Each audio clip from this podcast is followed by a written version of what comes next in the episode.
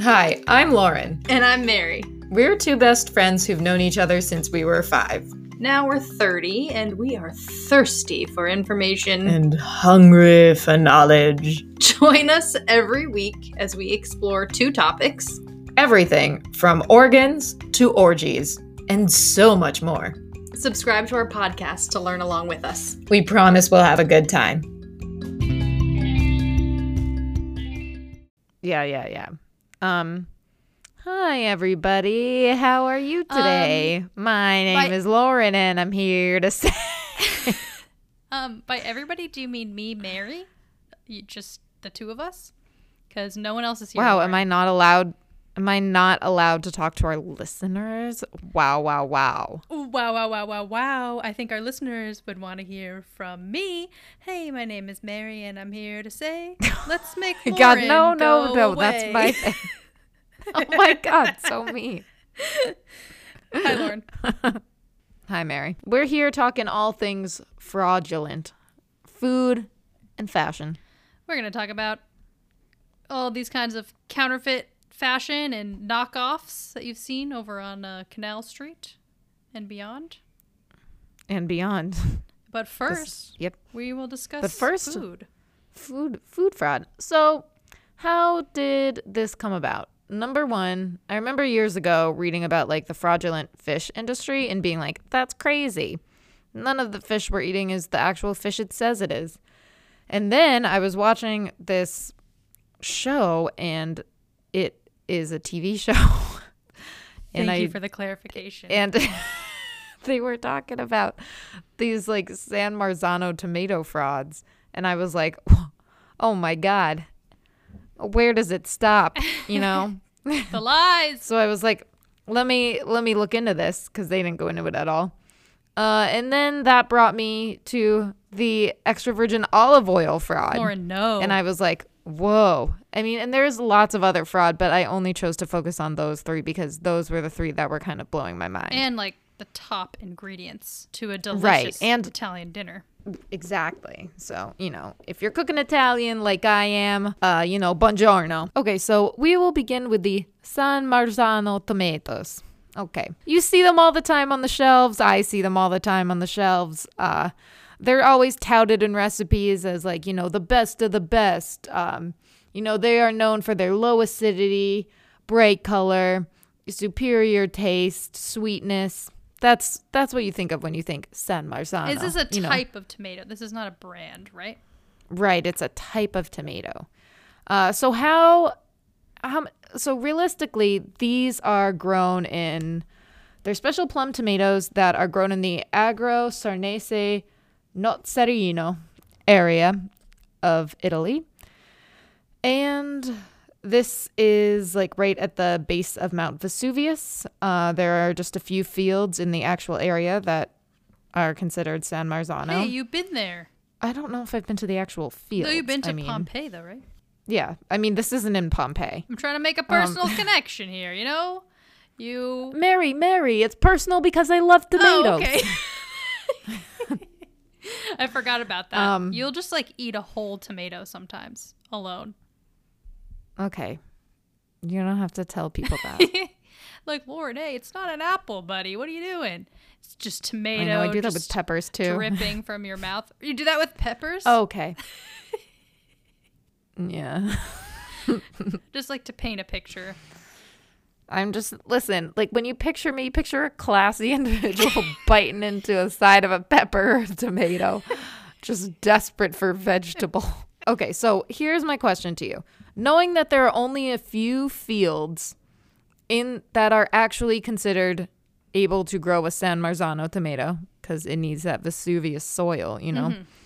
How many what percentage of San Marzano tomatoes in the US do you think are are legitimate? Okay, I'm gonna go with um, the f- same framework I would use for champagne. So I would say like I don't see a lot of champagne, so I'm gonna say like 25 percent San Marzano. Five percent. No way! Five percent. Nuts. Um, because there are only so many fields and everybody wants to use them, but you know, and they have to be picked by hand by these farmers. Oh God. Um, the same variety can be grown elsewhere. Like they can sell the seeds and stuff, but it will not be considered a true San Marzano if it does not come from those regions. Wow. So are Um, these people Again, doing um sorry, are these people actually saying they're San Marzano and they're not or they just San Marzano and they're like grown elsewhere? But the Both. same. Oh, okay. Um, okay. So in Europe, there are a lot more regulations. In the US, there aren't as many. It's not really regulated. So basically, if you want a an official San Marzano tomato, I'll throw up a graphic that the New York Times um, has on our Insta. Okay. But basically, in order to officially be called a San Marzano tomato, it has to have grown in that special region. Uh, when it canned, it must have the DOP seal, something about the province of something something, um, and an ID number printed on the bottom of the can. They are never sold crushed, diced, or pulped. They are always whole peeled tomatoes. Um, but the DOP labels aren't regulated in the US, so companies will ship over like tomatoes from Italy, Spain, wherever. Um, and then US based companies will just slap their own label on them, even if it, they're not even grown in Italy. Wow. Yep, the Italian authorities are busy. They regularly seize thousands of tons of fake tomatoes about to be exported. Whoa. Yeah. It's really interesting. I learned a lot about like the Italian police in the way that um it sounds like they just focus on food crime, which explains why the mafia runs everything else. Yes. Wait, that really does. Um well that's I just only read about the food crime because I was only researching food crime. Um okay, now let's get into olive oil. Okay. So, we're talking specifically about Italian extra virgin olive oil. What is extra virgin olive oil? It comes from the first pressing of the olive harvest and it has no additives. It's normally a bright green, almost luminescent color. And it's grassy, it's floral, it's delightful. That's like a lot of work. You know, the first pressing, there aren't that many olive groves in Italy, actually. Uh, Italian production is down, but some people grow olives and then have them pressed in Italy. Uh, so let's say how what percentage of oil in the U.S. do you think meets the legal standards for extra virgin olive oil? Well, this is going to be disappointing, isn't it? Yeah. 30%. So 75 to 80 percent of oil in the U.S. does n- not meet the legal standards to be called extra virgin olive oil. Gotcha. So definitely what we have in our pantries, not the real deal. No, it's always too expensive too. like, I just mm-hmm. feel like I use so much oil all the time that I'm not like, I'm going to buy the best of the best. Same. Uh, so most people will basically mix the Italian extra virgin olive oil with other lower quality olive oils around the Mediterranean. Uh, some sometimes extreme cases of fraud is just sunflower oil, and they'll add chlorophyll uh, for color and beta carotene, so it smells like actual olive oil. Oh, Isn't that crazy? That sucks. Um, or like it's possible it was at one point extra virgin olive oil, but it's been like stored improperly, and now they're selling it for cheaper. Oh, Um, yes. Um, the real deal is really expensive, and in order to basically guarantee you're getting the real deal, you should buy it directly from a producer. Um, the Italian police, uh, again, were really busy. Uh, they had an operation called, I'm not even kidding, Mamma Mia. no fucking way. yes. in which they uncovered all the fraud. Uh, basically, they just don't have between the U.S. Italy. They just don't have enough like resources to control the fraud. Like people, like the U.S. FDA is concerned about like bad meat and people getting diseases and sick and dying. Like they're not worried about like olive oil being mislabeled. Okay, You know. Yeah. Um, so the fraud continues, and then people in supermarkets continue to buy it because there's demand for it. People don't want to pay premium prices. If it's from Puglia or Sicily, um, that's where they have like actual olive groves, and it's like more likely that if your olive oil comes from there, it's real. Um, again, but like yeah, if you're paying seven, eight bucks for a giant vat of olive oil, like you're you're not getting the real deal you know, you can also get olive oil from like Spain, Australia, wherever, and that's like they're like a little more regulated there. But because Italian olive oil is considered the creme de la creme, Oh, like yes. uh, everywhere is like shipping their picked olives to be processed in Italy so it can have like that stamp on it, which is stupid. Anyways, also this is all controlled, like all the real olive groves and stuff. They're controlled by the agro mafia. Of course. Um, it is as lucrative as selling cocaine, but literally no risk Wow. because no one's regulating it and it's legal. Isn't that crazy? So I just think like, you know, Mary, I'm still not really employed. Okay. Uh huh. I see where this is going. I'm Italian. Um, I'm liking where we're going with all this gaudy stuff.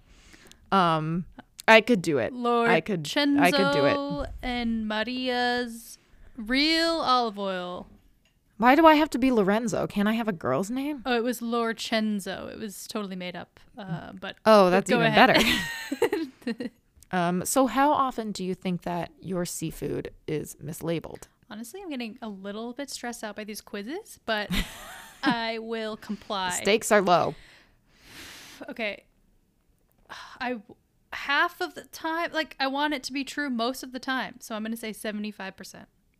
Seventy-five percent mislabeling or Oh, sorry, correct labeling. correct labeling. super super wrong. Um, in New York City specifically, uh, I think what is it? Forty-five percent is mislabeled. I'm gonna die. Um, in New York State, thirty-nine percent. Uh, in the United States, twenty-six to eighty-seven percent of the time. Now, some of the labels are not like that crazily mislabeled, Okay. you know, but some of it is, and I'm gonna walk you through it. But Okay. ask your question. I want to know where they're mislabeled. Like restaurants? Yes. Is it grocery Mm-hmm. stores? Yes, both. Ugh. It's restaurants, grocery stores, sushi restaurants. No. Um, most of the fraud actually occurs in sushi restaurants. Damn it. Um, they're trying to get it for cheaper. So like most of the grocery store, the grocery stores are actually the best at it. I think because they're more in control of like distributors and stuff like that. And Wait, they're, they're the best at some of them what? at labeling correctly. Oh, okay. like large large grocery stores. Um, I looked through the paperwork and looked at Whole Foods because that's where I shop, and their labeling is like almost 100% accurate. Hmm, okay, good. Um, so like they do a really great job of sourcing correctly. Um, so some common mislabels you will see. Um, grouper is mislabeled as mackerel. Sea bass is often mislabeled. Uh, it's things are labeled as sea bass that are actually toothfish. Um, like Chilean sea bass is actually toothfish, so that's allowed. But if you're calling it any other type of sea bass, it's not. So it, like there are like some murky things. Mm-hmm. Rockfish is labeled as snapper all the time uh, because red snapper is really expensive and rare. Tilefish is labeled as halibut, and a lot of the times, farmed salmon is labeled as wild salmon. So it's like not always the actual fish. Sometimes it's like where where it's been caught, or if it's wild caught versus farmed. Mm-hmm. All of that, and sometimes it's like a more sustainable version of the fish has been swapped out for a less sustainable one, and it's labeled as the sustainable one. Is this intentionally done? Um, in some places, yes. Basically, um, 80% of American fish comes from international waters. So some labeling is bound to be accidental just because there is no tracking the fish once it leaves the boat. Like the fishermen do a great job normally of, you know, listing like where the fish is caught, what the types of fish are, how much they weigh, how they were they sustainable or not, were they farmed, were they wild. All of that stuff is like the fisherman's responsibility. Then it kind of goes to a distributor. It can go to like a bunch of different channels, then to another, like to a wholesaler, then to a distributor, then to a restaurant, then to, you know, your plate, or just to a grocery store. That's why grocery stores are better at it. There's more of a direct connection. I see. In Austin, every single sushi sample tested was mislabeled. What? In Seattle, all snapper was mislabeled. Um, in DC, 26% is mislabeled. And in Boston, 18% mislabeled, probably because they're right on the shore. Right. You can't really copy a cod, a codfish, you know? Yeah. You can't do it. Um, so a lot. It's like there's some some accidental whatever because something gets lost in translation, and again, like some of these fish do go by multiple names in certain situations, and there's like a whole naming chart that is very confusing. Um, so some of that's accidental. Some is probably also negligence on the part of the whoever's buying it. Um, and then some is done intentionally to, you know, they want to, they figure people don't know. And so they sell a, a cheaper, easier fish as a more expensive one to increase profit margins. Do you think I And that's a lot of it. do you think I can trust uh very expensive omakase sushi places? Mm, I think there's a larger chance you can trust them because, like, hopefully, if that's all the restaurant does, like, they're the chef is talking with the supplier directly. Um, but you know, the supplier might not have talked to the fisherman, and like, if the supplier is misled, then the restaurant is misled. I think it's probably mostly, you know, your like five dollar sushi places. I mean, I'm sure both of us have had fish that is not what it's supposed to be. I hope I Um, just didn't pay two hundred dollars a head for it for a lie. Listen, if you had a good time, if you had a good time, who cares? Doesn't matter. Sake bombs.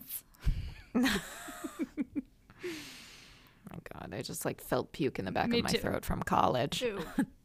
you brought me to my first. Um, s you made me do a sake bomb when I was like Oh my god. eighteen or something. I know. That was like the only place we could get in without IDs, and it was Soho Sushi. And we went all the fucking time and did so many sake bombs. And one day I projectile vomited for the first time, and it was amazing and terrifying at the same time. And I, ever since then, I have not done a sake bomb. Anyways, so that's fish fraud and olive oil fraud and tomato fraud. Well, I'm highly disappointed. Okay, well, that's that. Let's take a break. All right. Bye. Bye.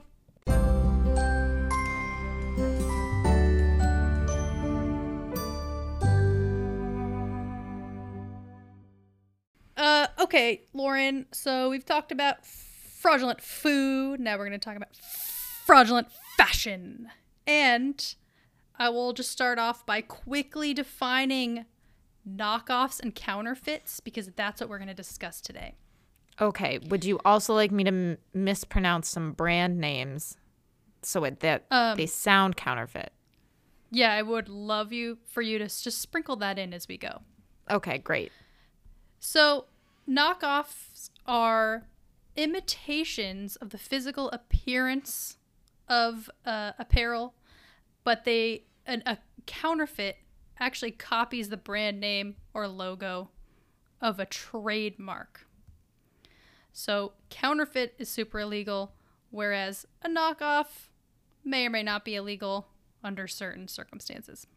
Got it. Okay, first, give me some brands you think are the most widely counterfeit in the world. Louis Vuitton. Yes. Probably Prada, or in the counterfeit world, Prada.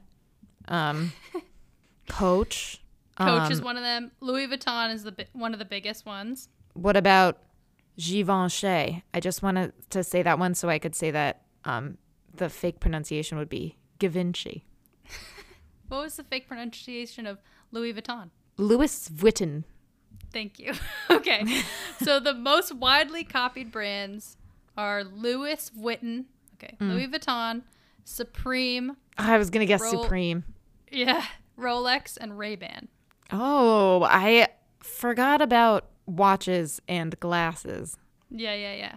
There's a ton like Tiffany's, Coach, you said, mm-hmm. Polo, Burberry, Levi's. And But like also realistically when you're shopping for stuff on the street, like you're not going to be like, "Oh, this could be real Tiffany's sold on the street," you know. yeah, you gotta like know. whereas like if you're being hawked a bag, you're like, "Yeah, I believe this this could be the real deal." You know? You're not like, "Oh, you know, the famous outdoor jewelry just sold on the street, thousands of diamonds worth." like what what luck I have today. uh so this counterfeit industry started in the 70s with designer jeans. So designers were Oh. making super expensive jeans and counterculture was like, well, I'm going to just make shitty jeans and put a label on it cuz I'm a rebel and I'm going to make luxury more affordable. Um so that was kind of how it began. But, But that's not really at- making luxury more affordable. That's just lying. It is lying, but it's also a rebellious effort being like, oh, you want to make it expensive? Well, I can do the same exact look, the same exact trends for way less money. And look, I'm using your la- logo. so, the counterfeit fashion industry makes 1.2 trillion dollars a year, Wow. which yeah, results in an annual loss of about 30 billion dollars to high fashion luxury brands. Does it really though? Because a lot of people buying the counterfeit goods probably wouldn't be able to or wanting to afford the real deal. That could be true. Um, Like, you know, yeah, like some- if I bought a fake Hermes bag, like if I were able to afford the $500,000 bag, I would, but like I can't.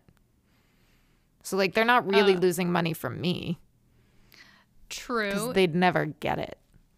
So there is that kind of side of the argument.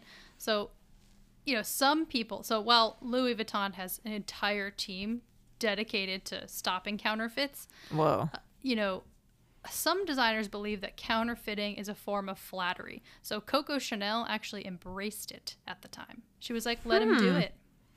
Um, because we wouldn't really know about it. It wouldn't be attainable to us, like you said. Right. But you'll hear a- lot of different reasons why it's not a great thing. So let's talk about intellectual property a little bit. Let's talk about knockoffs. So you know some some stores that are notorious for that straight off the runway fast fashion. Like Forever 21, Zara, yeah. Topshop, H&M. They will literally like there'll be a fashion show and then the next day Zara's like, "We have the same t-shirt from that That's fashion crazy. show." Um, so how can they do this? We talked about counterfeit versus knockoffs. Trademarks are protected in the US, which is only a part of the item. But since clothing is technically a useful item, it doesn't qualify for any kind of infringement. So if you do just the t shirt style without the logo, that's okay. In in Europe, designs are protected on the whole. So you Ah. actually are protected when you create a design. Um, so you know, the uh, here we are with the other side of the argument. Some people say that it's okay in the U.S. to to to borrow ideas because it makes for more competition uh, between fashion brands, more creativity in the fashion space, better craftsmanship, and um, now you're actually seeing fashion brands experiment with sustainability because sustainability there's actually a label for that like you can't fake sustainability in the united Oh, states that's cool. So they're getting around it but also like simultaneously like doing good in the world So then they're like, it's going to basically cost these companies more to replicate their designs because they're making them Exactly. sustainably. Okay. yep Interesting. That's pretty cool. Yeah. I mean, I wish they would make them sustainably for like more moral reasons, but I guess as long as it's getting done. right and then it's just like it's more creative they're making different kinds of materials and you know it's just it's trying to make it less replicable so let's talk about the shady business Ooh. behind counterfeiting so counterfeiting labels and designs are made in developing countries usually from cheaper materials there's also something called yuandan goods which are fakes produced in the same factory as the actual designer pieces. But Whoa, really? Yeah.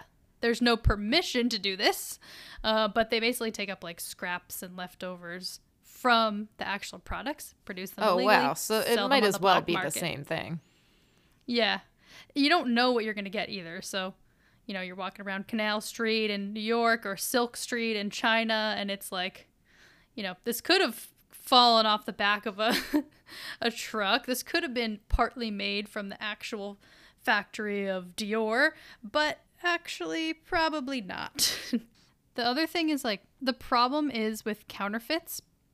You know, business, we talk about like businesses suffer losses because of you know the stolen market share but also through like lawsuits from trying to get hmm. you know these counterfeiters but also consumers it's not really fair to consumers because we're overpaying for counterfeit goods which are lower quality so we're paying for a fake logo essentially Right. But so you're also creating fun. jobs. so For- for all the on that note, on that note, we're gonna go ahead and say it's not great to perpetuate crime.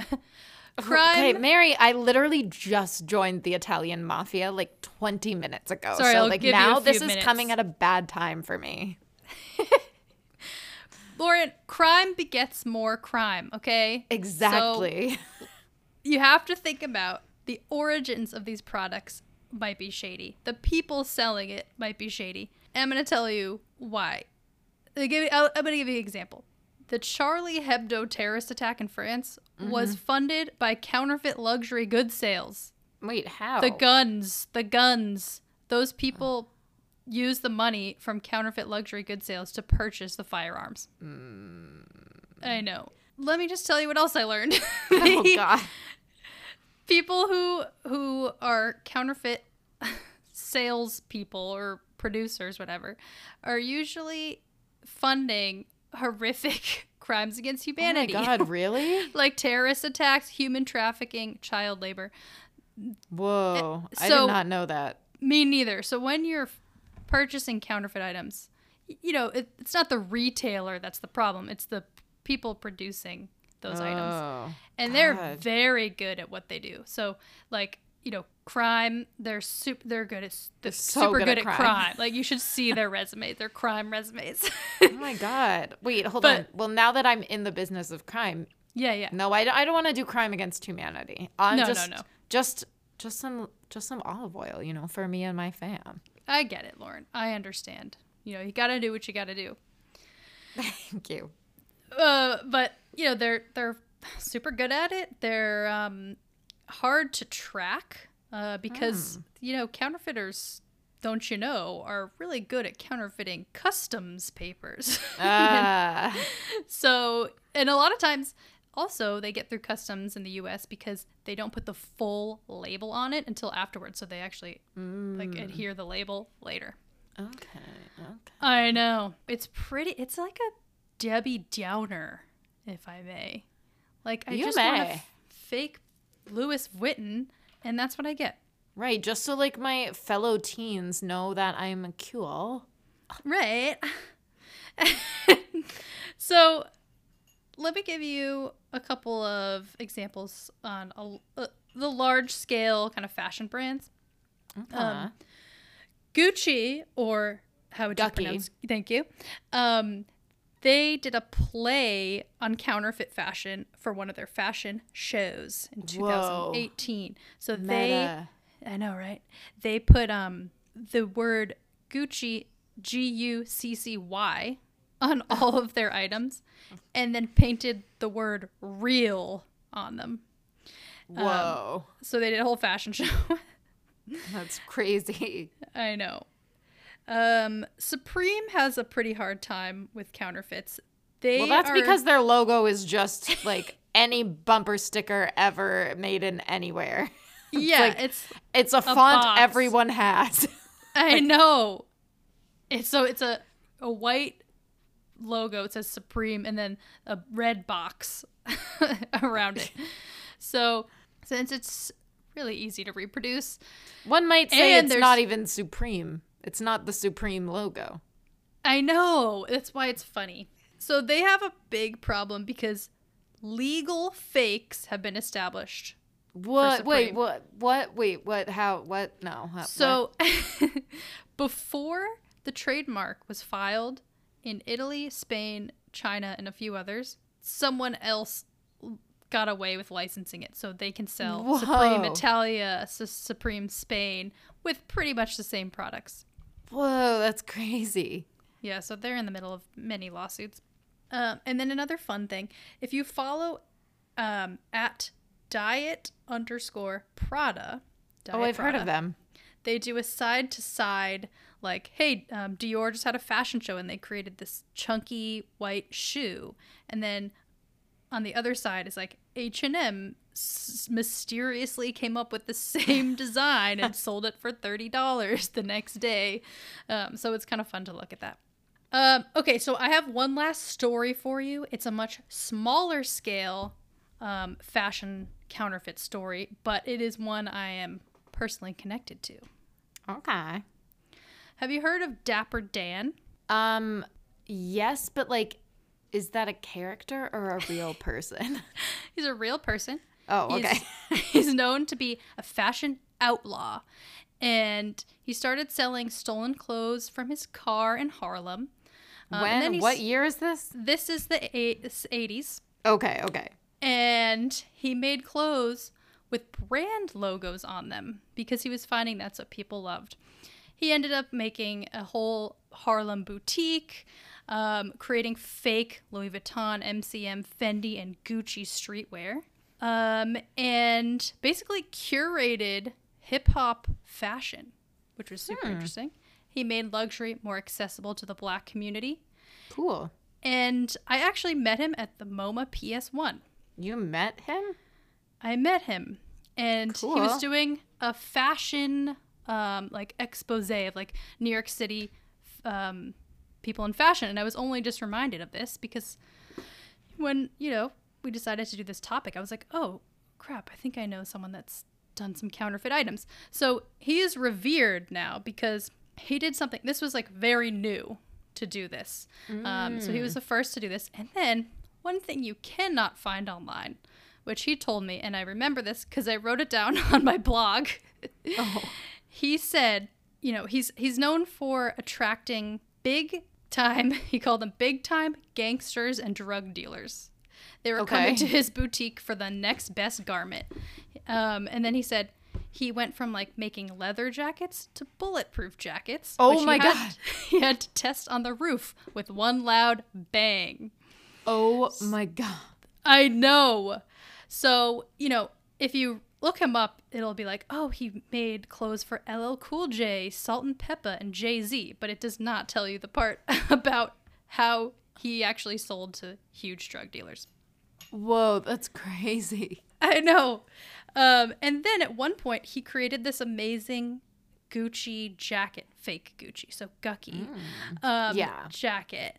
And uh, it was like a bubble, kind of like bubble sleeves. And one day, Gucci comes out with the same exact thing. And everyone's like, mm, I'm pretty sure Dapper Dan did that in the 80s. And Gucci was like, yep, we were inspired by Dapper Dan. So they ended up collaborating with him Oh, a whoa. collection. Pretty cool. It's- This is the best testimony to fake it till you make it. Um, Nice. so that's my story about Dapper Dan. All right, ready to sign off? Yeah, let's do it. Good night. Good night. And, and leave, leave, us, us alone. alone.